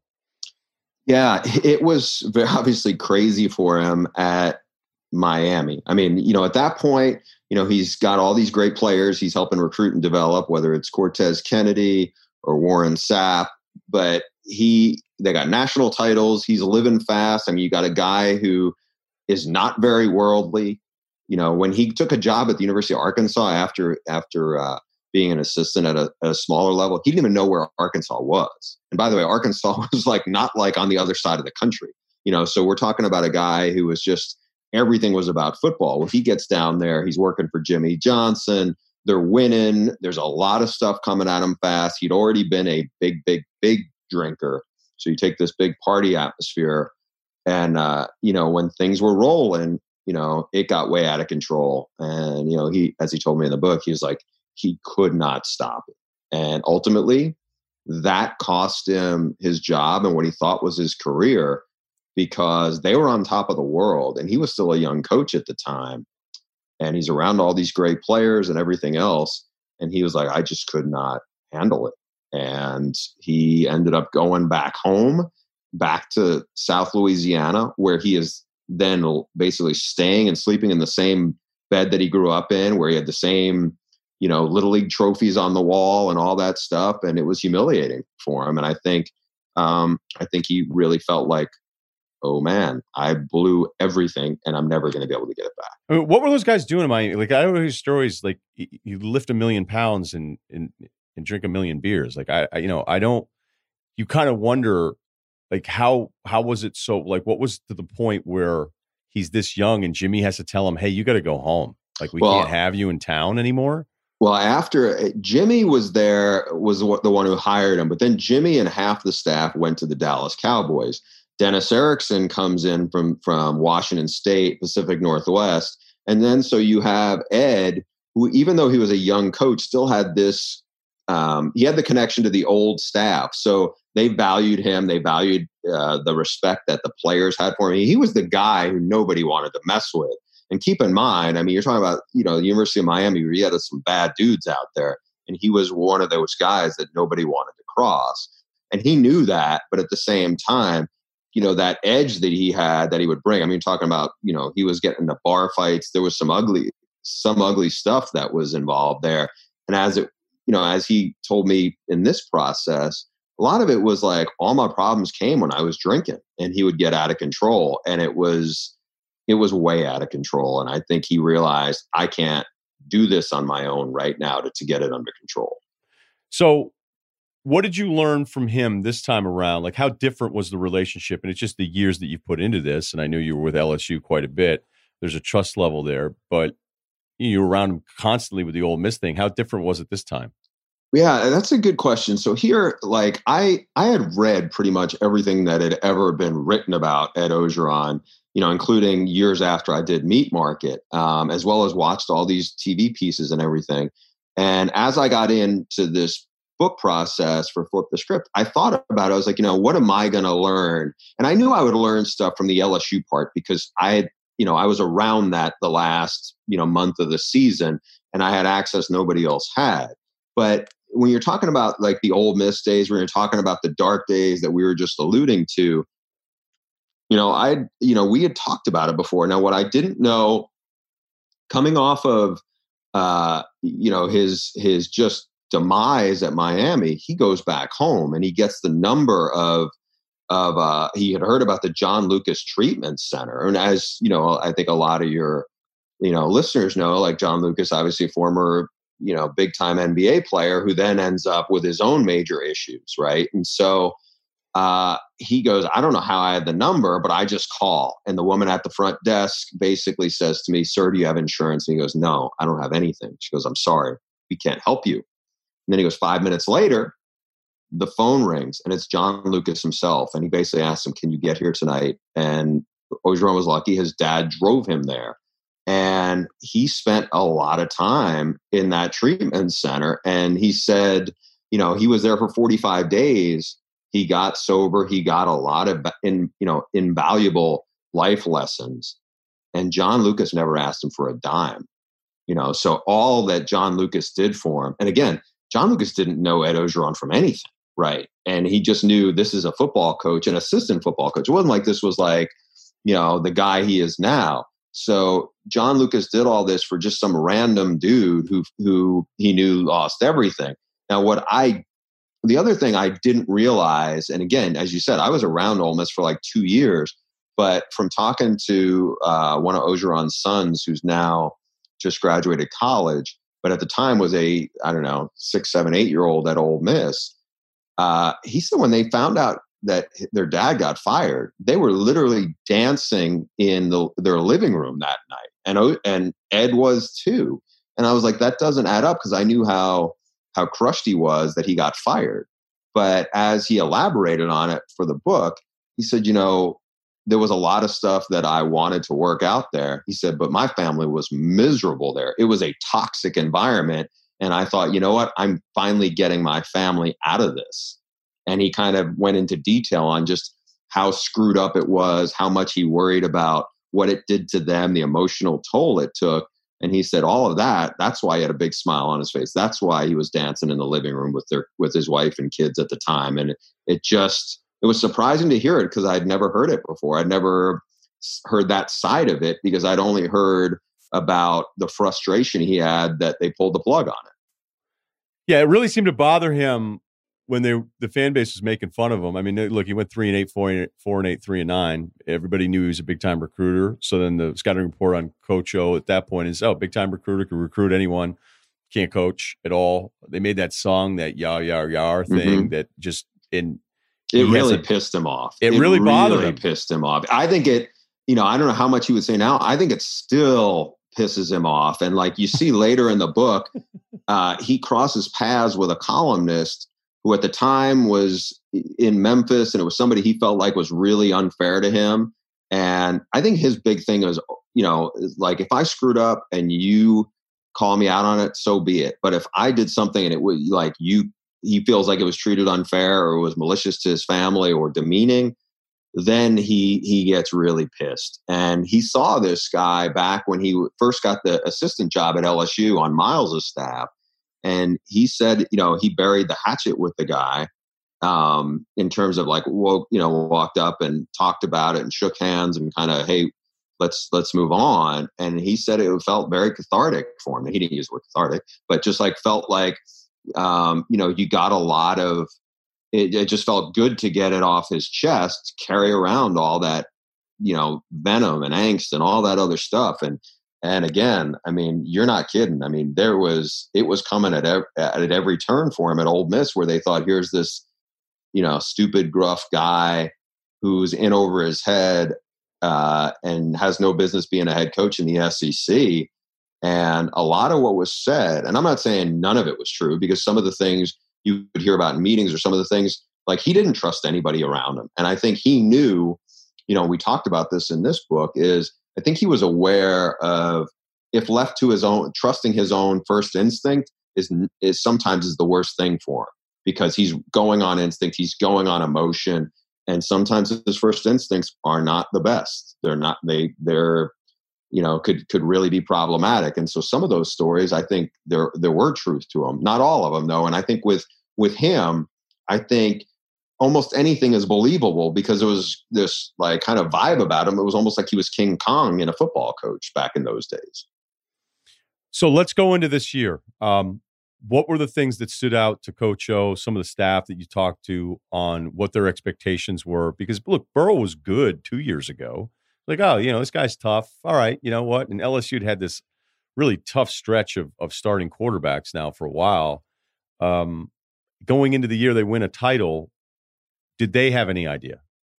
They knew they were going to be really good. So when this book started to take shape, I went down there last spring and it was so as you said, Joe Burrow had a had a, had a good first year. Now the stats weren't great. Uh, he had transferred from Ohio State. He hadn't played really before that, and their offense and their personnel had evolved, and it evolved really. Uh, Burrow told me for the book that it really changed for him when they had that seven overtime loss at uh, against Texas A&M, right? And then all of a sudden it changed a little more when they when they beat UCF when UCF had that long winning streak in the bowl game at the end of the year. And then it turned even more in the offseason when Orgeron hires this, you know, no name assistant from the Saints, Joe Brady. And they add more to the offense. And then the receivers start to develop and it starts to get momentum. And Joe Burrow's personality really starts to come through a lot more and more of this guy, coach's kid, huge chip on his shoulder, but super smart. And all of a sudden now it just starts to go. Well, I went down there that April and spent some. Ed had told me a lot about how impressed he was with Joe Brady, the young assistant coach he'd hired. And so I spent a week there and I could feel it. I was out at practice. I'm like, I'd never seen, it's not like I'm out at LSU all the time, but I'd never seen their offense torch their defense like that. I never heard of it. And that was what's going on. It wasn't like they didn't have good players on the defense either. They, oh, I mean, they really did. So that made me think, okay, this is a team that has a legit shot to be a playoff team. I really thought they were a, a legit top five team. And so I started working on this book proposal and then you'd watch the year you know they go into texas in a shootout and and they hit big plays and they win and then they you know then they beat auburn they beat florida and then after he beats alabama and the way he does it um, you know you saw guys develop last year. It wasn't just obviously burrow it was like clyde edwards helaire comes out of nowhere to be honestly better than Guice or Fournette into what he did for them and Patrick Queen was a guy who was not starting, and all of a sudden Patrick Queen's looking like a first round pick. You know, so there was those elements. Ja'Marr Chase, who I had heard a lot about from those guys, but had really done not that much as a freshman. Ja'Marr Chase turns out to be the best receiver in college football. And so you're seeing all these things kind of come together. And it was just turned out to be this kind of magical year. Now, I had thought, because I was around them the last month of the season. So I'm in meetings at practice from the time they played Georgia, and they thumped Georgia in the SEC title game. Not surprised by that. Not surprised that they whipped Oklahoma.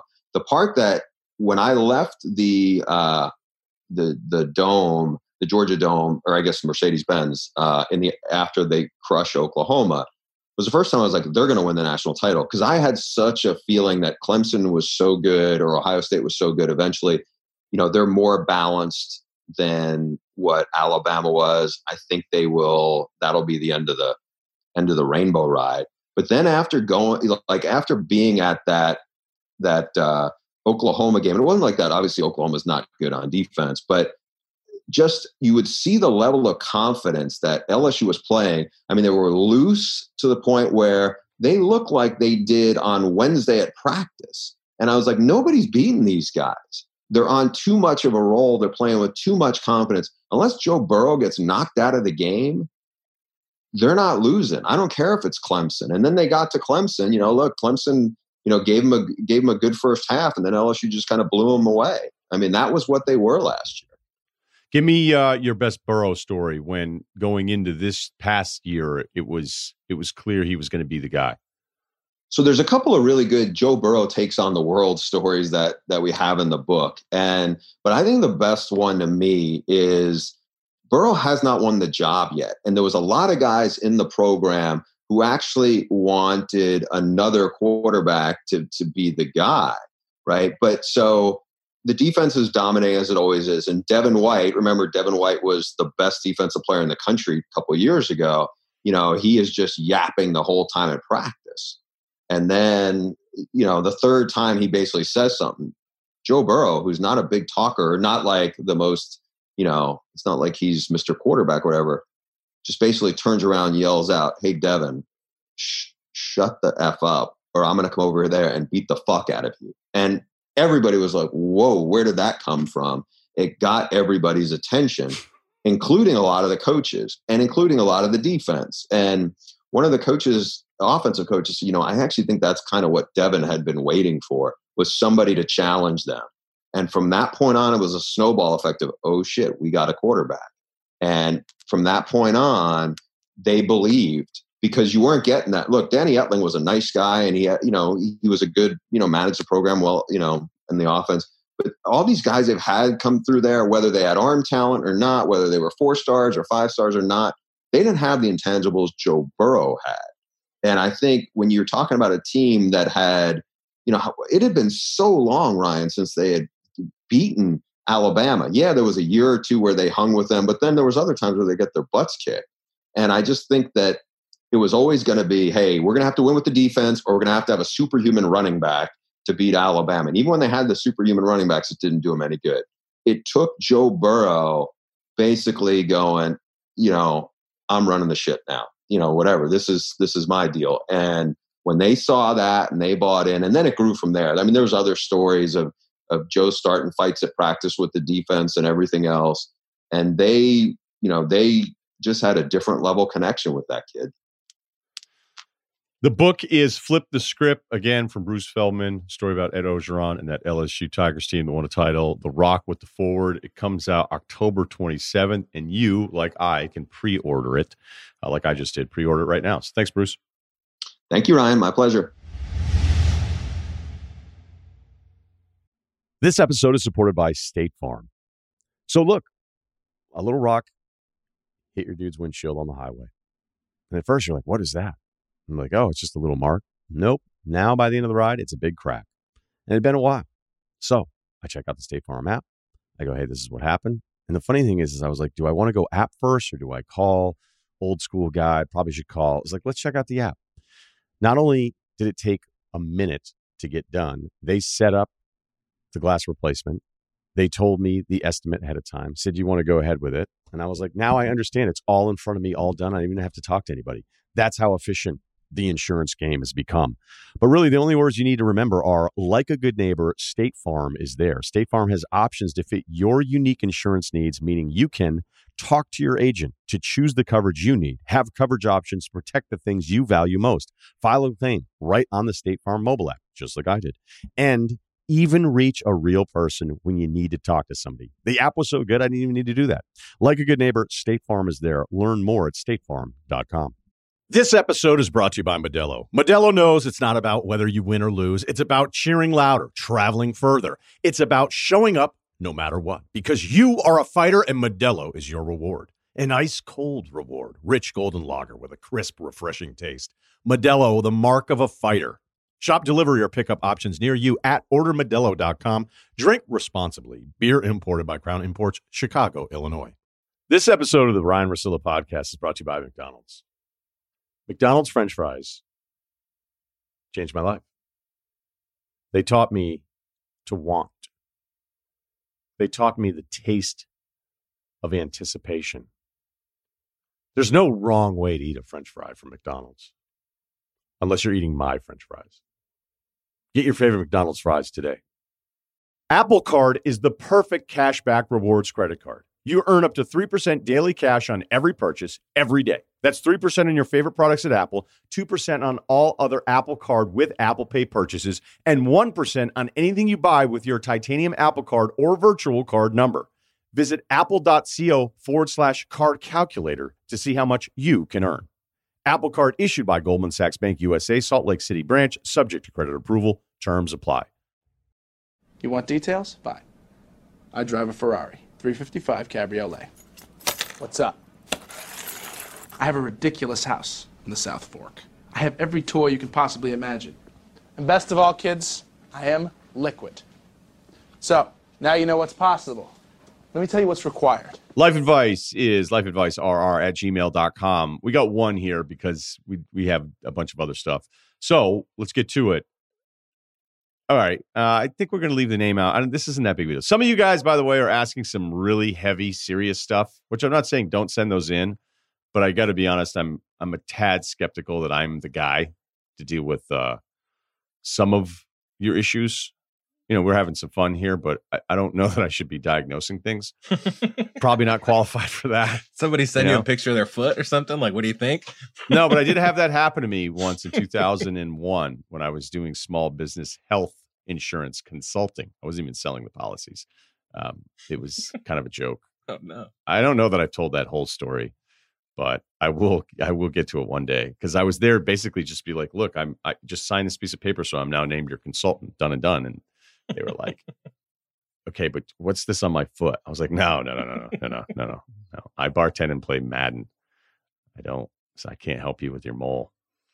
Okay. Uh, all right. Here's this question. Yeah, super quick for someone new to living alone. I'm 23 uh, in graduate school in Chicago. I love the city so far, but have one bedroom apartment for the first time in my life. I am new to living alone. It's been an adjustment going from having three roommates for the last four years.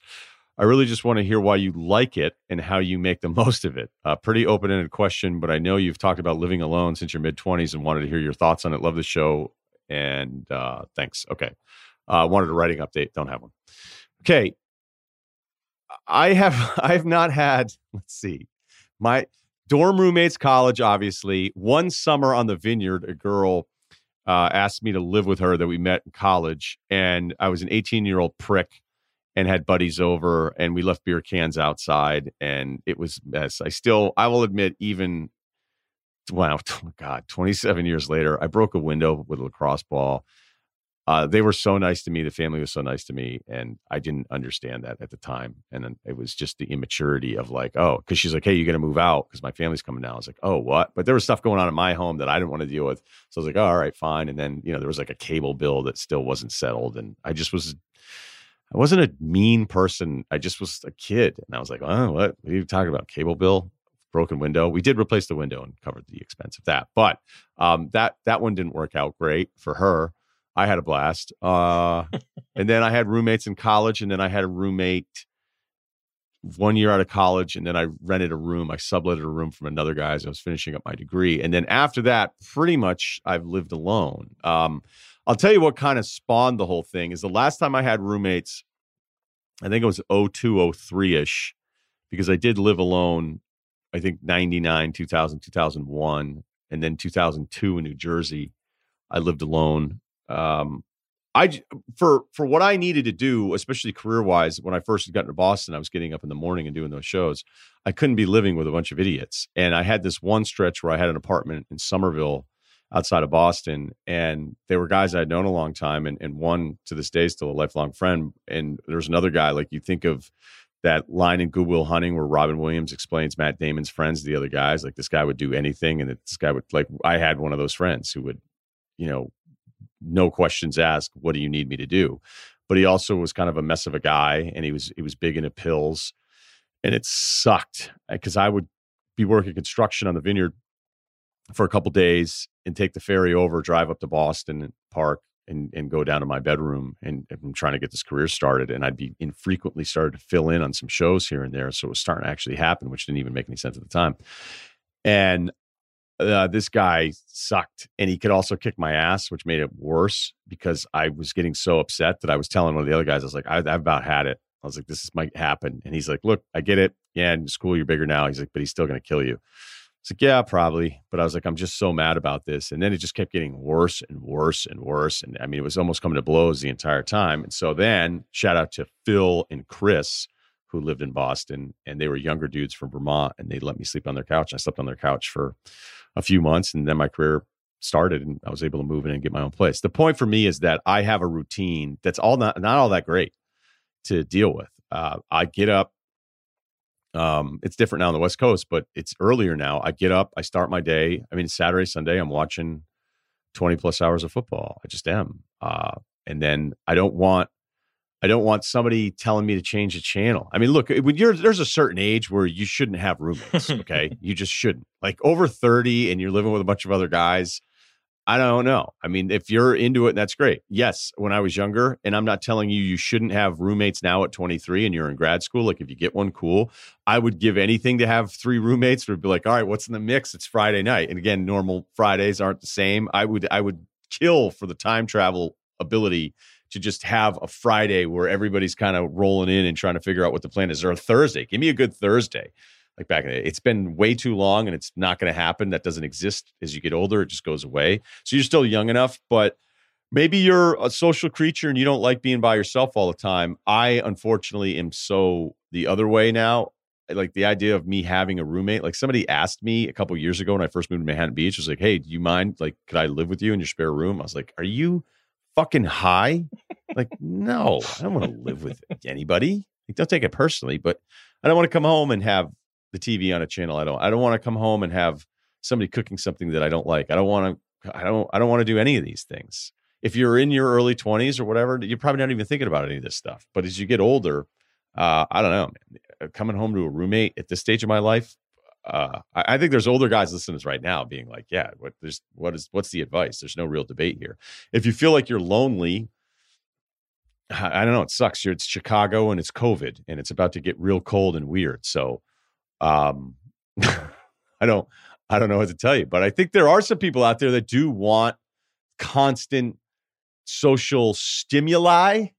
Is that is that the way to phrase it? Kyle, maybe you should take this one. Do you have a roommate right now? I do, I do, and it was like one of my best buds from home. Uh, and it's just once it gets bad, it just it stays bad. I just you know. So it went bad. Yeah, it's going bad right now. But uh, you know, what's the problem? Wait a minute, you should have been talking this whole time. My bad. No, it's it's fine. Take it's, the floor. No, it's just you know, I, I brought him out. He stayed on the couch for a while. We kind of, I'm not proud of it. We kind of forced our the other roommate out just because like we I wanted to get him in the other bedroom because I didn't like the other guy. We had like weird interactions and stuff. So uh, give me but, an example of a weird interaction.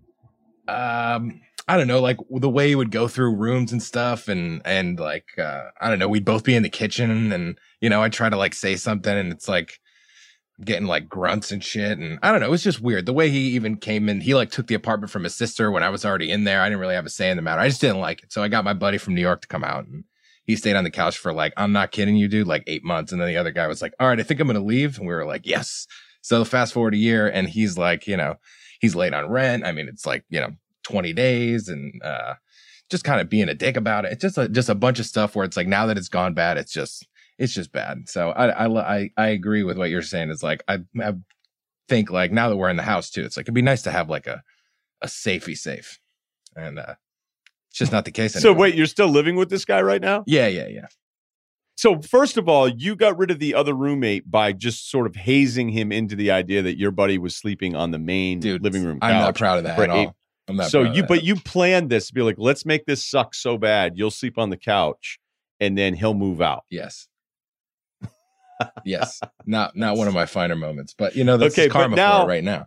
But now this is almost like the guy that marries the the woman or vice versa who's constantly cheating. Yes. It's like so this guy was capable of this of sleeping on the couch for eight months to force out the other guy, and now you're living with him, and that part sucks. You probably should have seen that coming. Totally, totally. But you know, even my, my dad told me it's like I, the other time I got an apartment when I was 19, the same thing happened. But you know, the guy basically turned into like pills, like you said. And then it's like, shit, I think somebody jumped through my window. Oh, wait, was that my roommate? Nice. So it's just, I've had two like that, but college experience is great. But outside of it, it's just, I'd like to live alone too. yeah. Cause then once I was getting up at four in the morning for work, I couldn't, I couldn't live with anybody. You know, I couldn't, but I also too, like the weird thing me as a roommate is if you're going to do something fun, and this is when I'm a lot, yeah, it doesn't even matter, but you don't want to be the roommate who's like, you can never do anything fun because I need my sleep. But yeah. then you also can't be the roommate who's like, hey, I am not working for six months and I'm just going to tear it up every single night and have no respect for your deal. Like yeah. anything there needs to be compromise. Now there's guys favorite, on my couch. It's like it's like who's the guy? You have guys couch? on your couch again? No, but like it's like for like a day, and it's like who the fuck was this guy? And it's like whatever. He's a subtenant, yeah. so I mean we'll have to figure this out. I think uh, I think we're approaching the end, but I'm living it. So count your blessings, guy in Chicago. Sure are. All right, there you go. That's life advice. Please subscribe, rate, and review the Ryen Russillo podcast, and the Ringer Podcast Network. We'll talk to you next week.